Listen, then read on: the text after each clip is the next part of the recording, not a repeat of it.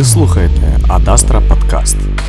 Більше статей та аналітики читайте на нашому сайті adastra.org.ua Вітаю, друзі! Тема сьогоднішнього подкасту є рішення Європейського суду з прав людини щодо порушення прав людини Росією на півострові Крим. Детально аналізувати дану подію для нас буде лідер проекту Адастра Law, експерт із юридичних питань Олексій Огорнійчук. Вітаю, Олексій. Тарас, вітаю. Що ж, сьогодні будемо розмовляти про Крим. А саме, Європейський суд з прав людини ухвалив перше рішення у справі Україна проти Росії, визнавши прийнятною скаргу Києва про порушення прав людини у окупованому Криму. Коротко про результати рішення і чому воно є важливим. Перш за все, я хочу всіх привітати з даної події, тому що це є вагомою у правовому світі е, складовою початку українського народу України як представника у Європейському суді з прав людини з даної справи. Це великий початок шляху до е, певної правової перемоги. Але менше з тим варто розпочати з позиції Росії, яка фундаментувала на початку даного спору. Е, На початку спору, коли Україна подавала скаргу до Європейського суду з прав людини, е, Росія була впевнена в тому, що дана скарга не буде прийнятною Європейським судом з прав людини і, безумовно, буде відмовлена. І, і Росія дуже агресивно публікувала і звертала на це увагу. А саме, наприклад, Міністерство юстиції Росія, е, Росії перед е, початком процесу подання скарги, і коли вже скарга була подана, вона наголошувала на тому, що дана скарга буде, непри... буде неприйнятною, моделюючи тим, що даний спір є політично заагаджованим, і таким чином Європейський суд з прав людини не має юрисдикції для розгляду даної справи. Е, чому? Безумовно, причина полягає в тому, що юрисдикція Європейського суду з прав людини поширена на такий нормативно-правовий акт, який є певним е, джерелом права та основоположними, основоположним регулюванням прав людини, а саме як Конвенція з прав людини. І Росія вказувала на те, що це неможливо розглядати даний спір в, в даному суді, звертаючи увагу на те, що дана конвенція лише регулює права людей, які порушені. І не може е, бути дана справа у суді, звертаючи увагу на те, що дане, дана справа є політичною, це є е, окупація або з боку Росії не окупація, проведення певних референдумів і так далі, про що ми будемо говорити пізніше. Е, Росія безумовно наголошувала, що дана е, скарга буде неприйнятною. Як зараз ми можемо спостерігати зовсім іншу, іншу складову позиції Росії. Міністерство юстиції зараз опублікувало те, що все ж таки дана скарга є частково прийнятна. Вони були дуже лаконічні, і безумовно лише в декілька реченнях вони зазначили про те, що е, дана скарга є прийнятною. А, що означає саме це дана скарга частково прийнятною? В чому плюси і в чому мінуси? Безумовно, Україна е, подала скаргу е, з, з певними вимогами. Їх було безумовно більше ніж 20. І Європейський суд з прав людини е, зауважив, що безумовно е, деяка частина не може бути розглядана даним судом, звертаючи увагу на те, що е, такі порушення є персоналізовані. Тобто там була закладена складова персональних дій до певного кола осіб. І Європейський суд з прав людини сказав, що дивіться, давайте все ж таки займатися глобальними речами, які є вагомими для питання Криму, для вирішення даного питання у правовій площині. А, суд погодився із версією Києва, що півострів перейшов під фактичний контроль Росії 27 лютого 2014 року, тобто до кримського референдуму. Пару коментарів на рахунок цього, чому це є насправді важливим і що це така за дата 27 лютого 2014 року.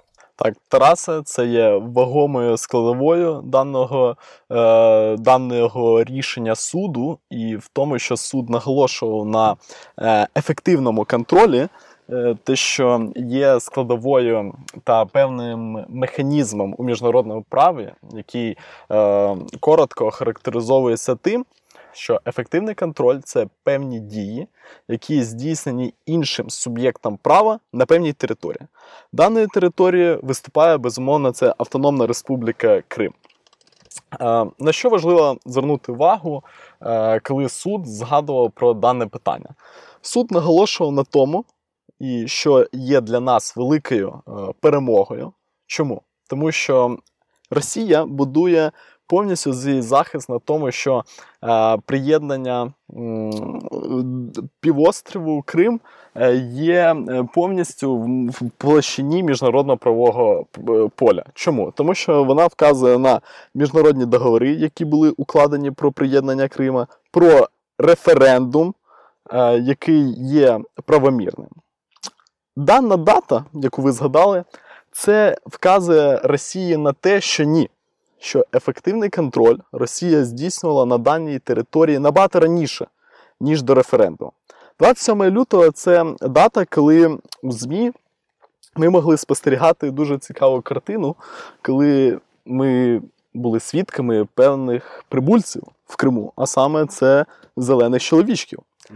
І саме тоді суд наголосив, що саме тоді був встановлений цей механізм ефективного контролю в Криму, і саме тоді Росія почала здійснювати свої дії.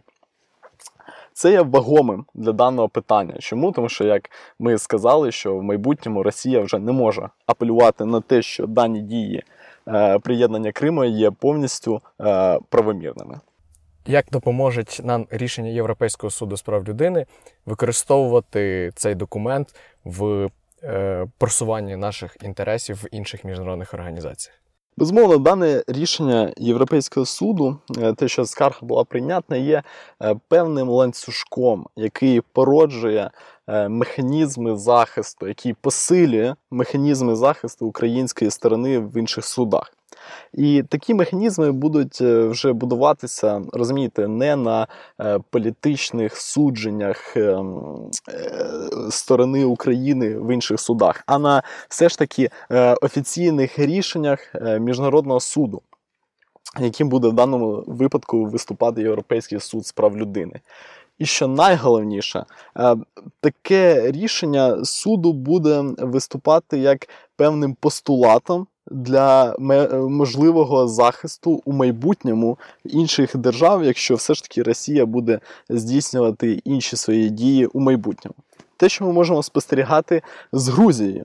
Те, що дане, чому Росія була впевнена в тому, що дана скарга буде неприйнятною? Тому що Грузія, все ж таки, суд е, спочатку визнав, що дана скарга є неприйнятною, а потім, лише через деякий час, е, Грузія змогла захищати свої, е, свої права е, в даному суді з даного питання, а саме з порушення прав людини, які відбувалися у 2008 році у серпні. Якщо можна коротко, оскільки ми вже заговорили про Грузію, чи було ефективним рішення Європейського суду з прав людини під час кейсу грузино-російської війни? Важливо зазначити е, такий момент, який закладений у відмінності між нашим е, кейсом та е, кейсом Грузії. Саме в тому, що цей механізм, право, е, правовий механізм ефективного контролю, був визнаний судом відсутній у Грузії.